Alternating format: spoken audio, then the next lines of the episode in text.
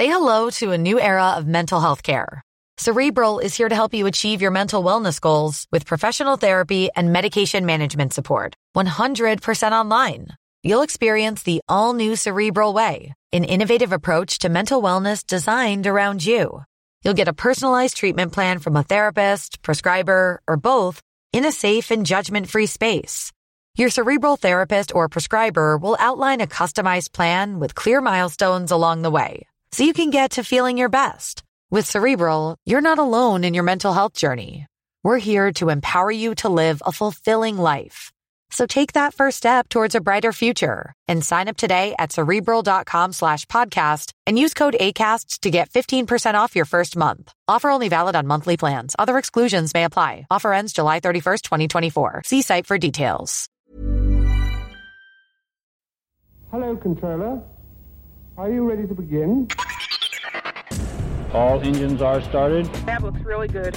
So we'd like it to uh, stir up your cryo tank. Oh wow, it's going up so slowly.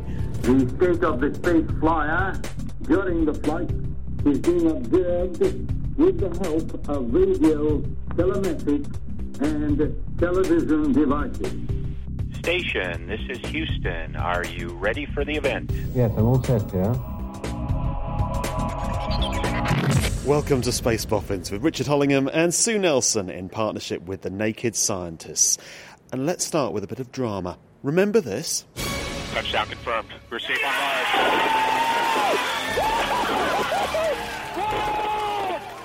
On 5th of August 2012, NASA landed its Curiosity rover on Mars.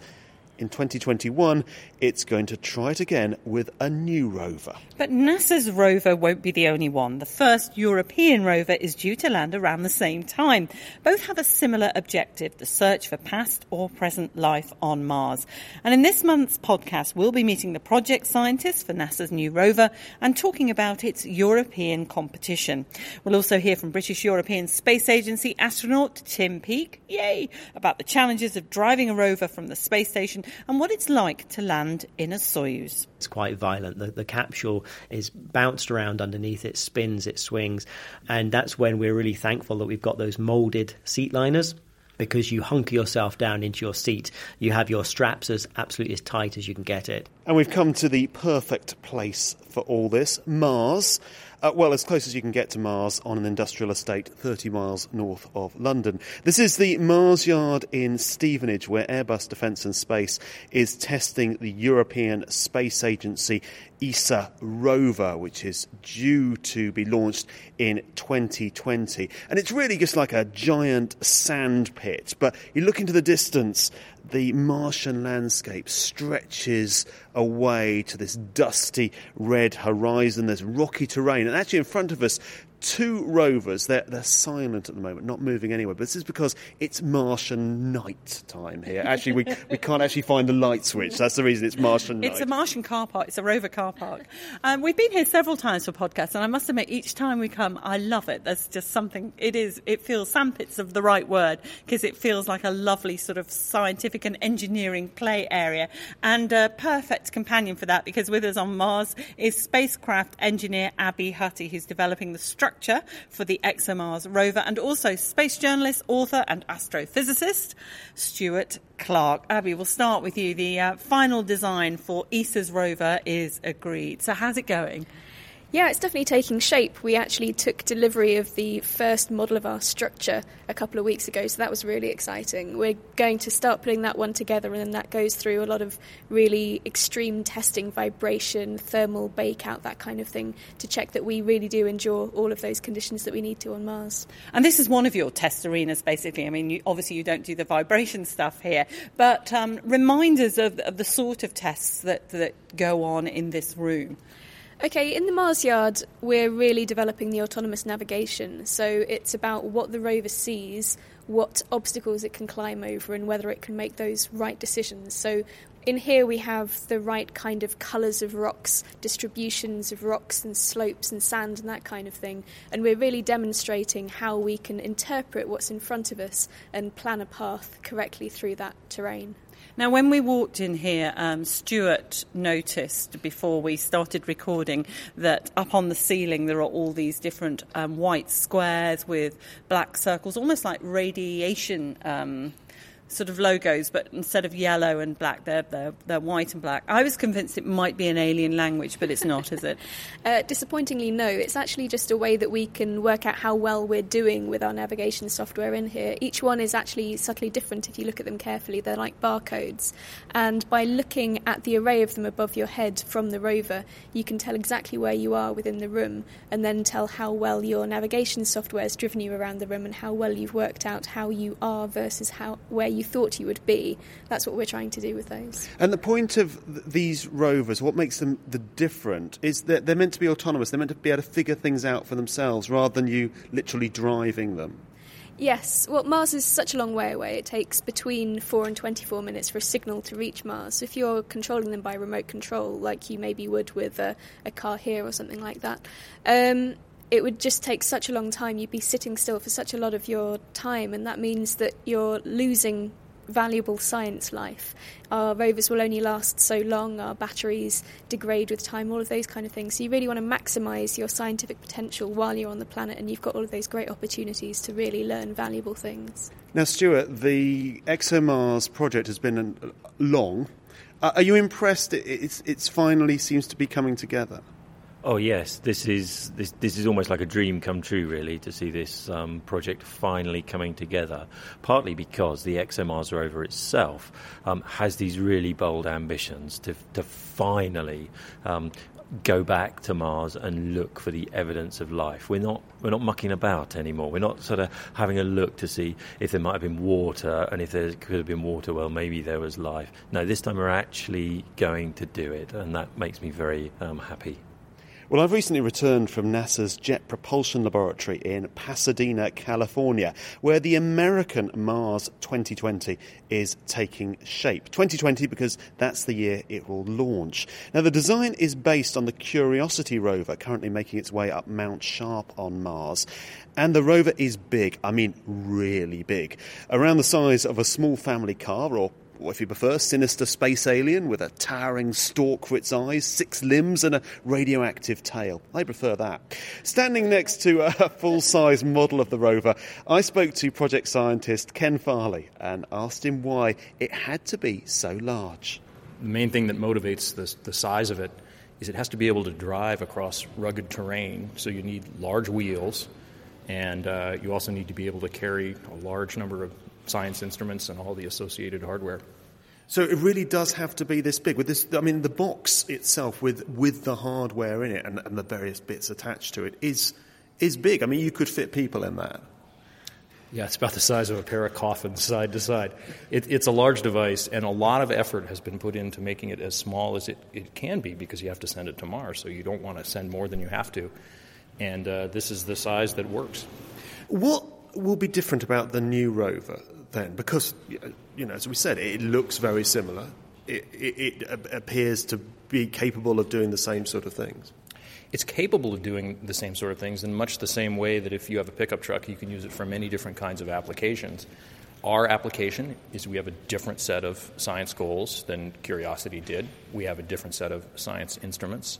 And we have an additional uh, objective, which is to uh, collect and cache samples for possible return to Earth in the future. Now, that's the arm at the, the front. So, how will that work? What will you actually do? We have an objective of collecting about 35 samples that are about the size of a piece of chalk, and these samples will be cored out of the ground using a rotary percussion drill. They'll be drilled straight into an individual sample tube. That tube will then be pulled into the rover from the arm and uh, will be processed in such a way that a cap is put on the tube and sealed. And then we carry a collection of samples until we reach a place where we wish to deposit them on the ground for a future mission to possibly come and pick them up. That's extraordinary. Why not analyze them on the rover? Why not have a, you know, some sort of robotic laboratory? We will have a collection of instruments on the rover that will allow us to characterize many of the properties of the rocks that we are studying and ultimately the rocks that we're collecting. But the kinds of capabilities that are necessary to answer the questions that we have, for example, looking for life, it's very hard to do with instruments that we can presently fly. So we need the full complement of instruments that we have on Earth to answer questions like that. So really, this is part of a succession of missions where you've got. Uh, you've had various rovers, you've got this, you're collecting the cores, and then the idea would be to have a future mission where you fly in, you take those cores back to Earth, this, this sample return mission. This part of it hasn't been worked out very well. The Mars 2020 mission's goal is to prepare a cache, a collection of samples that are worthy of bringing back to the Earth. And there are ideas about how they will come back. Some are as simple as when the astronauts arrive at Mars, they will pick up the box and they will bring it back. The, the notion that is uh, most developed is that there will be a succession of missions that will follow. One will land near where the samples are. It will pick up the samples. It will put them on a rocket. That rocket will fire the samples into orbit. They will be orbiting until a third mission arrives and actually grabs the what we call the orbiting sample and then sends it back to Earth. Do you think people appreciate that? Because how difficult this stuff is that you have to build up in a succession of missions. I think if you if you look at movies like The Martian, it all seems really easy. Uh, it isn't easy, and I think one important aspect of Mars 2020 and the possible campaign of missions that follow is that they are the pathfinder for sending humans. It will be a much smaller scale with much lower risks that are involved, but we still have to land on the surface, launch back off of the surface, and get back to Earth. So it's a, it's a proving ground for how to do that. Well, it so happens we have an astronaut here with us, Ron Garan. what do you feel about this, this progression of missions to, to go to Mars and how far away the idea of humans on Mars is? Well, I think one of the key points that, that Ken brought up was when we start to explore other bodies in the solar system, whether we go back to the moon, onto Mars, to some extent, we're going to have to live off the land, if you will. We're going to have to make use of resources that are located along our journey. So I think um, what these uh, robotic missions are doing, one of the many things that they're doing is, is starting to look at the feasibility of using in situ resources for space exploration. So, um, when are we going to have humans on Mars? Uh, you know, I think it's going to be, you know, probably 15 years, you know, 10, 10, to 20 years, let's say, from the time we decide to go. And that's the key thing from the time we decide to go. So that means we've not only said we're going to go to Mars, but we've allocated the resources and we've developed the program and we, we've got you know the infrastructure started to, to, to get there. I think um, you know that's that's feasible. But if we never make that decision, uh, we never cross that line, then you know it's going to be an it's going to be an infinite amount of time before we get to Mars. We have to make the decision to go. But uh, talking to Ken, I mean, you know, can't even bring back a tiny test tube sized sample of material from Mars. There's a long way to go before you can bring back an astronaut from Mars. That's correct, um, and you know it, de- it depends on the on the scale of the program, right? It would need an Apollo-like program to, uh, you know, a program of that size, of that magnitude, to be able to accomplish the engineering and the, and the programs, pro- programmatics that we would need to, to, to make it all happen. Would you go? I would go on a round trip. I wouldn't go, you know, there's a lot of people who say they would volunteer on a one way trip. I, I, I would not go on a one way trip, no, but I would be happy to go on a, on a round trip. And Ken, can you keep up the momentum with this succession of, of missions to actually get a Ron Garan to Mars? Oh, and well. back.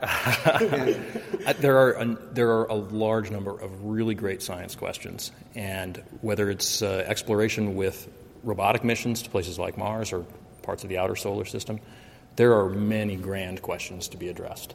When you consider sending humans to Mars, it seems like a, an incredibly complicated task, and it is. But it would have looked very similar 20 years ago to, to landing a rover this big on Mars. And until people put their mind to it, nothing gets done. But when you decide you're going to do it, you break that incredibly complicated task into a series of steps that are all individually manageable. And a good example of that is the way Curiosity landed in this, what people call the crazy series of events that have to happen to land. But every one of those was, was put together for a very specific reason and all worked together. And you're confident you can, you can do it again with this one? I'm as confident as I can be. Ken Farley, project scientist for NASA's Mars 2020 rover. You also heard from surprise astronaut there, Ron Garan. Uh, he happened to be passing because he's actually presenting a program we're making on the Voyager missions for the BBC World Service. More on that later this summer. Uh, Stuart, it, I mean, he almost admitted there that this isn't all thought through. They, they're kind of taking it one mission at a time, but they've not worked out what they're going to do with this cache of samples. Yes, and I think that's that's just the state of the art at NASA at the moment. There's no long term commitment here, no real political will to go and explore Mars and with with with humans, and and so you're left in this situation where you just have to make the the best of the crumbs and sort of exist from one mission to the next. And in some ways, I think doing the caching is trying to say, look, we've done half the work of a sample return mission. We just need to go and get it back. Now, that's not quite true, of course, um, but it's a way of trying to force momentum uh, into this program. So, if you can say to the politicians, we've got these 35 samples stacked up on Mars, they could reveal life, give us the money. That's exactly right. That's, that's, that's what's happening here, I think. Abby, when you hear, you know, your sort of counterpart almost, you know, uh, across the pond, talking about, as is often the case with Americans, a much bigger rover than you've got here and, and that we've got in front of us. How does that make you feel? we just have a very different approach here, and our rovers, actually, if you look at them, are much more comparable in size to Spirit and Opportunity than they are to Curiosity. So they're probably a third of the size, roughly, uh, that Curiosity or the 2020 mission will be. And we believe that we can do a good proportion of the science that we want to do on board the rover. So our rover's mission is actually aimed at going and doing the science there on the surface. So it's interesting to hear him say that uh, they have taken a, a, different approach and that they want to bring those samples back to analyse them. We're more about miniaturising the instruments that we can do to take with us and do that science there. So we're a sort of more petite European size outfit here. Uh, do, do, you see it? I mean, I know that there's a huge amount of collaboration, um, and even on ExoMars between NASA and, yeah. and, the European Space Agency, ESA. Do you see this as a, a collaboration, or do you find that the work that you're doing here is completely um, on your own in terms of the design and what we've eventually got in your prototypes? There's definitely a lot of collaboration. I mean, NASA are supplying some of the instruments that will go on ExoMars. Uh, we do like to work together. We do like to share our resources and, and minimise the development costs for both nations by collaborating and sharing instruments, sharing expertise where possible. But we have taken a very different design philosophy with our rover, and therefore there isn't actually that much crossover in what we can and can't exchange that would be useful to either party. So actually, we are doing a, a vast majority of the development work uh, independently. Uh, Ken made a good point there about how far the agency has come since the, the early of Pathfinder. I mean, that's what, uh, 97? Yes, that's right. And and when you look in hindsight at the at the Mars exploration program at NASA, you know it's an impressive thing. Uh, with the European Mars exploration program as well, um, that also is amazing at how fast um, Europe has caught up. And, and this should put us in a very good position to collaborate and do science together. We just wait to see whether the, that, that becomes true or not. Now, in the last podcast, we spoke to an astrobiologist at NASA, and he, he didn't care about Mars anymore he was really into Enceladus. That's where he wanted to go. That's where he wanted to fly the experiments. That's where he wanted to look for life. But also, that could possibly be because, apart from the, the life question, it's more about if you're talking robotics, because the emphasis is so much on human spaceflight to Mars that that that could be why. Is just let look. Let's just concentrate on the on on the unmanned spacecraft because they're the ones really that are realistically and with a chance. Yes, and I think here is where I'm just going to be unapologetically European here. And, and the payload, the, the remote sensing payload, and the laboratory work that goes, is going onto the ExoMars rover, all that stuff can be packaged to go to Europa or to go to Enceladus and so we're stealing a march here on actually doing astrobiology in the outer solar system. Do you think NASA should just give up going to Mars or sending humans to Mars, I feel as though I know what the answer is going to be. um, well, they either have to put up or shut up. I think that's that's the situation we're in. I mean, it might just be because, you know, I mean, increasingly becoming old and jaded. But uh, I'm just kind of a bit fed up of hearing about we're going to Mars when there's no money, no program, no nothing. Well, I, I know a way to perk you up, which is to talk, and I don't know whether you've seen it, um, Abby, this Batmobile that has gone on display at the Kennedy Space Center, which they are calling a Mars rover, even though it's designed by people who are effectively automobile people. I mean, oh yeah, wow, Stuart's just shown a picture. Quite a beast. it is a Batmobile. Mean, it, it, looks cool, but um, wow, that that that ain't no Mars rover. No, well, that, that's. I think they practically do admit that it, it's not fit for purpose. Effectively, there's they actually have lots of caveats that include there's no way this could go to Mars. So I I don't quite see the point. What, what, what, what, do you think of it? Yeah. So what what is actually going on here? I mean, I mean, we, we should be we should point out that it's it, it's it's an exhibit that's going on a tour for the um, Summer of Mars that they're having, um, which is to raise awareness about the possibility of sending humans to Mars.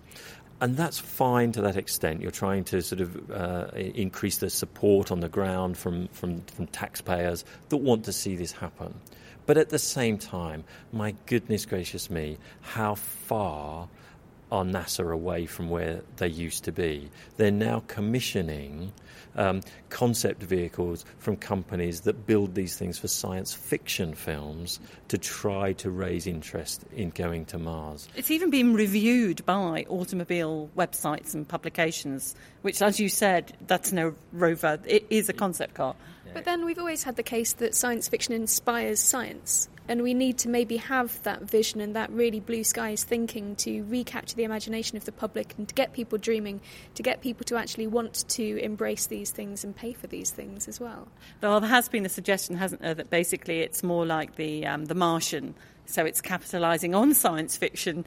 Um, with more science fiction in order to hopefully do the science. Well, absolutely. Why not? I mean, let's use any resources that are that are available to us to, to maximise what we can do.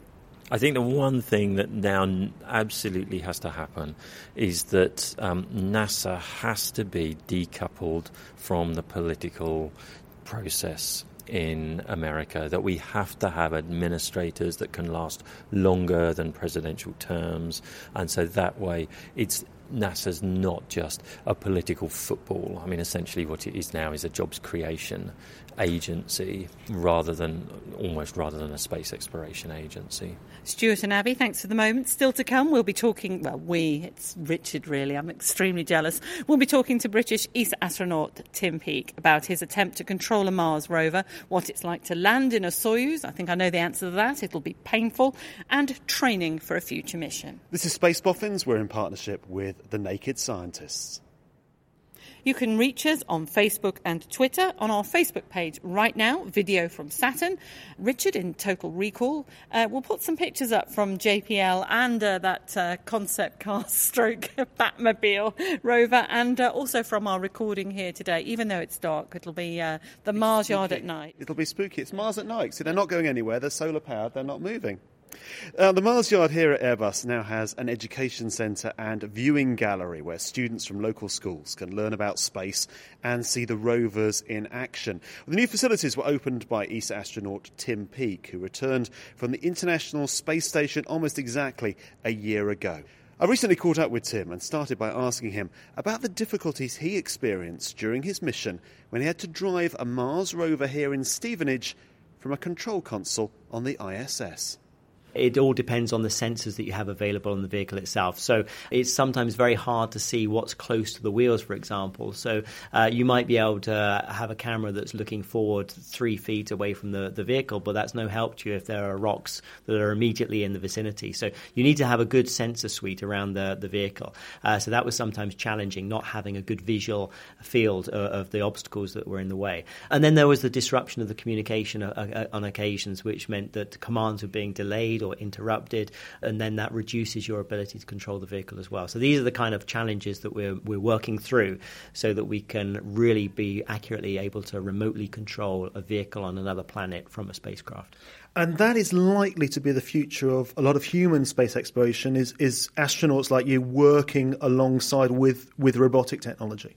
That's right. If you think about the Mars scenario, for example, it makes sense uh, rather than in- incurring an, a possible, you know, eight-minute delay controlling a rover from Earth to Mars. Then, if you can have the astronauts uh, who are in orbit or on transit to Mars, they can be dealing with much shorter delays, and therefore they have much better control over those rovers. Now, this morning you saw your for the first time since you'd seen it in Kazakhstan it is terribly charred. Can you just give us a sense of what that re entry into the Earth's atmosphere is like? So I've talked to a few people who've flown in the Soyuz, and there are various descriptions, some of them not broadcastable. the re-entry is, uh, for me, I thought was the most, uh, certainly the most dynamic phase of the mission, but also the most dynamic. dynamic. um, uh, well, the, the launch is, is is almost graceful. The launch, I, I mean, it's um, it's exciting and it's powerful, and you get the, this huge sensation of acceleration and speed. Certainly in the third stage of the rocket launch, the capsule is now in space and it's almost horizontal, and, and it's all about getting up to Mach 25 to remain in orbit, and you really feel that sensation of acceleration and speed. You kind of, when's it going to stop? You know, this can't keep going on like this. Uh, and then finally, the main engine cuts out and you're in orbit. But then you have six months of dealing dealing with a, a, very graceful situation in microgravity. Floating around is very peaceful, very calm. And even though you're very aware that the space station is, is moving fast across, you know, with 16 orbits a day, you can't possibly uh, be unaware that you're moving quickly. But it's also very graceful. You don't really get a huge sensation of speed from the space station.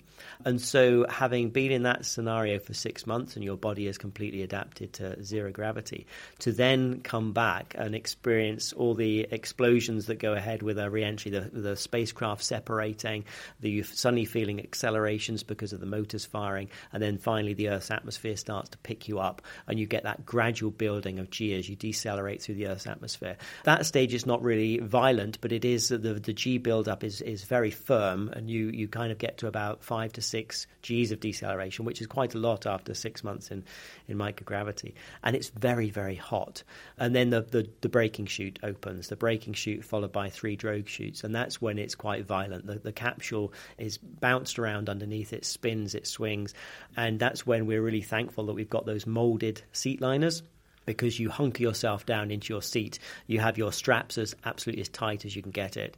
And a good tip that Yuri Malenchenko, my commander, said to, to both Tim and I, he said, use the use the deceleration, use that G's to tighten the straps as, as tight as you possibly can, because that's what's going to keep you in your seat and, and pre- prevent any injury from occurring. So that's the very violent phase as the parachute is opening. It takes about 20 seconds in total. And then once you're under the main canopy, you get about a 15 second respite whilst you're just coming down to Earth before, of course, the impact of, of landing. Now, I was in the Mission Control Center at Huntsville in Alabama, and they were actually talking to you at the, the time I was there. And they would talk about the two Tims, because you were up there with, with Tim Kopra. Mm-hmm. The amount you were getting done, they were very impressed with. You always seemed to be ahead of your, your timeline. Was that almost a daily competition to get as much done as possible and to cram in all the outreach you did as well? Well, yes, I, I, you do. Te- you temper that though with working accurately, and I think everybody would prefer to work accurately rather than quickly. That's always the mantra. If you can do it quickly, then that's a, that's a bonus. But I think everybody in the program would rather you worked accurately than quickly. What happens, of course, is the longer you're up there, then you become very efficient about planning your day, about how knowing how the space station operates, where everything is, gathering all the tools, gathering equipment, stowing it away again. There are tricks to becoming a good operator. Tim and I had the benefit of getting on board and um, being briefed by Scott Kelly. He was already eight months into his year long stay. So there was nobody better to learn from. He knew that space station inside out. So we learned from the master in that respect, uh, and Scott really trained us up very well, very quickly. So Tim and I were very, uh, we were able to get into a very good working re- regime and a quick uh, uh, operating flow. And that just helps the program. You know, the, the astronauts are the most vital uh, um, resource in terms terms of, of cost and, and expenditure on the space station. You know, we have to work to get the, the productivity done. So um, the, you know, the more work you can get done, the better. Uh, and what are you doing now in terms of the coming? I mean, you're still sort of on the mission in, in a way, and and in terms of training now we're constantly working um, towards the the next missions in terms of training and, and, also in supporting the current missions. So my job over the next couple of years is actually going to be primarily in a support role for Paolo, who uh, launches later this year in the summer, followed by Alex Gerst next year, followed by Luca Parmitano. So uh, you know all of those astronauts need a huge amount of support for their missions, and that's part of our job as uh, astronauts is to provide that supporting role. Now you will fly again. We don't know. We don't know when. It's a chance it might not be in a Soyuz. It might be in one of the other spacecraft. Is that something that you might end up looking at training in? Absolutely, yes. Uh, currently, commercial crew vehicles are expected to come online at some time between 2018 and 2019. And the European Space Agency procures its uh, seats through NASA, which means that it's likely that most European astronauts uh, beyond 2019 will be flying in one of the new commercial crew vehicles. That's either the SpaceX vehicle or the Boeing vehicle. So uh, it could certainly involve training on one of those vehicles. So you're looking forward to the, the next few years. I imagine you can't wait to go back into to space, can you? Absolutely. There's a, there's a hugely exciting time coming up. I mean, I, I mentioned about this transition to new, two new uh, vehicles that are going to carry astronauts into space. At the same time, during my mission, we had the first um, commercial module attached to the space station, the Bigelow module. That's going to go from strength to strength. We might, we might even by the end of the decade see the first commercial space station in orbit. The space station will go on to 2024, but right now we're focusing on what's going to happen beyond that with the deep space mission, with NASA's Orion program, of which the European European Space Agency is a, is a big part of that. And so it's, it's a very exciting future. There's going to be a lot happening in the next few years. Tim Peake, anyone want to fly in a Soyuz? Really rather not. Stu? Absolutely not. Uh, I would. Really? Yeah, yeah. Because I, I, mean, another description I've heard from uh, another ESA astronaut. Uh, he described it as going over a, a, waterfall in a barrel that was on fire, followed by a car crash. Yeah, but I used to I drive mean... a Nissan Micra, so it's fine. um, there's a lot of excitement, um, Stuart, about NASA getting back into having its own spacecraft. Well, actually, strictly speaking, not its own spacecraft, but buying in American spacecraft rather than relying on the Soyuz. Yes, here's where I um, become optimistic, having spent a lot of this program being very pessimistic about NASA, actually. And I, I hope that the new um, collaborations with private industry um, really rejuvenate the American space program and put them centre stage in leading the world once again um, and taking us out there. Oh, I agree completely. And uh, in a way, that the technology that you demonstrated here in Stevenage Abbie, that could be used by these private companies uh, in terms of uh, operating a rover on the moon. Would you here be able to, you know, turn your talents to the same thing in terms of uh, making a rover for the moon? Would it be an easy switch to make? There are some things that are similar, some things that are different. So obviously, you've got to work out where you've got things that you can use and, and what things are not useful to you. So on Mars, we've got a very, very extreme temperature environment. We've got a, a little bit of atmosphere, but not very much. Uh, so you have dust storms and things like that. On the moon, you don't have that because there's no wind. But you do have the very extreme temperatures because you're basically just in space, in the void of space. So when you're in the sunlight, you get very hot. Uh, when you're in eclipse, you're very, very cold. So, in terms of the materials technology and the actual construction of the vehicle that we've done to keep the temperature within um, and kind of insulate all of your instruments, that would be very useful. All of that development we could almost directly read across. The actual driving mechanics we could almost directly read across. There's even less gravity on the moon, so any kind of shocks and impacts will be felt less severely on the moon. So definitely, if we, we just transposed our, our rover onto the moon, it would effectively be a lot stronger. It would be able to endure um, a lot more. So yes, we could use all of that. I mean, the autonomous technology that we're talking about here actually isn't as useful on the moon because the moon's a lot closer. So it's only a few seconds delay. So really, you could remote control it from the Earth um, without losing so much of your science life. Um, although, yes, we could also use it just to um, find efficiencies there. So there's a lot of similarities. There's a few subtle differences. Um, we could make it work. Do you, do you see it as feasible, this idea that you would have astronauts in orbit, say, around Mars, controlling a rover on the surface? So having that sort of real time feedback rather than all the palaver we've been talking about earlier of trying to land and get off again? Well, the way that I personally see it, I've always envisaged this idea would be if you are going to send humans to Mars, you need to construct a habitat, an environment within which you're going to live before you get down onto the surface. You don't want to be exposed on the surface to that radiation that you're experiencing there any longer than you have to be.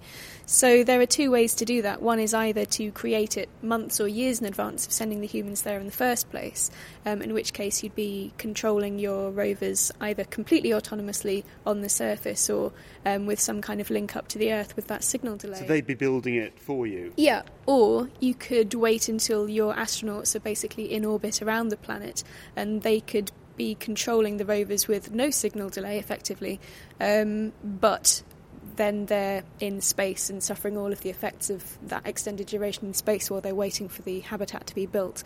That's the way that I expect that it would work if, if you got into that situation. So, Stuart, will this happen? Go well, put your optimistic hat on. I'll put my optimistic hat on. It's it, it's highly conceivable that I think you could see some level of, uh, of sort of operation from orbit of rovers um, around either the moon or Mars, uh, because there, there seems to be that huge hurdle of getting astronauts to the surface and then back up from the surface. You know, you, you sort of remove that.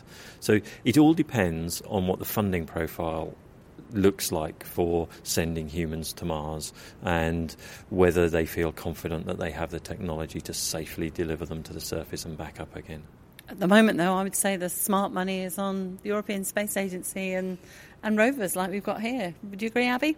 Well, you can do so much with a rover, and one of the key things for me is we're looking for life on Mars. If we send humans to Mars, we're going to take Earth life with us. We are going to contaminate Mars, and the second you have a human land on the surface, basically you can never really determine whether that life that you found on the surface has come from Earth, taken by that human, um, or whether it originated there in the first place. So we really want to answer these questions before we send humans there. Abbie Hutty from Airbus Defence and Space and Stuart Clark, thank you both very much indeed. The Space Boffins podcast is a Boffin media production supported by the Atrium Space Insurance Consortium. We're in partnership with the Naked Scientists. We've been on Mars. Thanks for listening.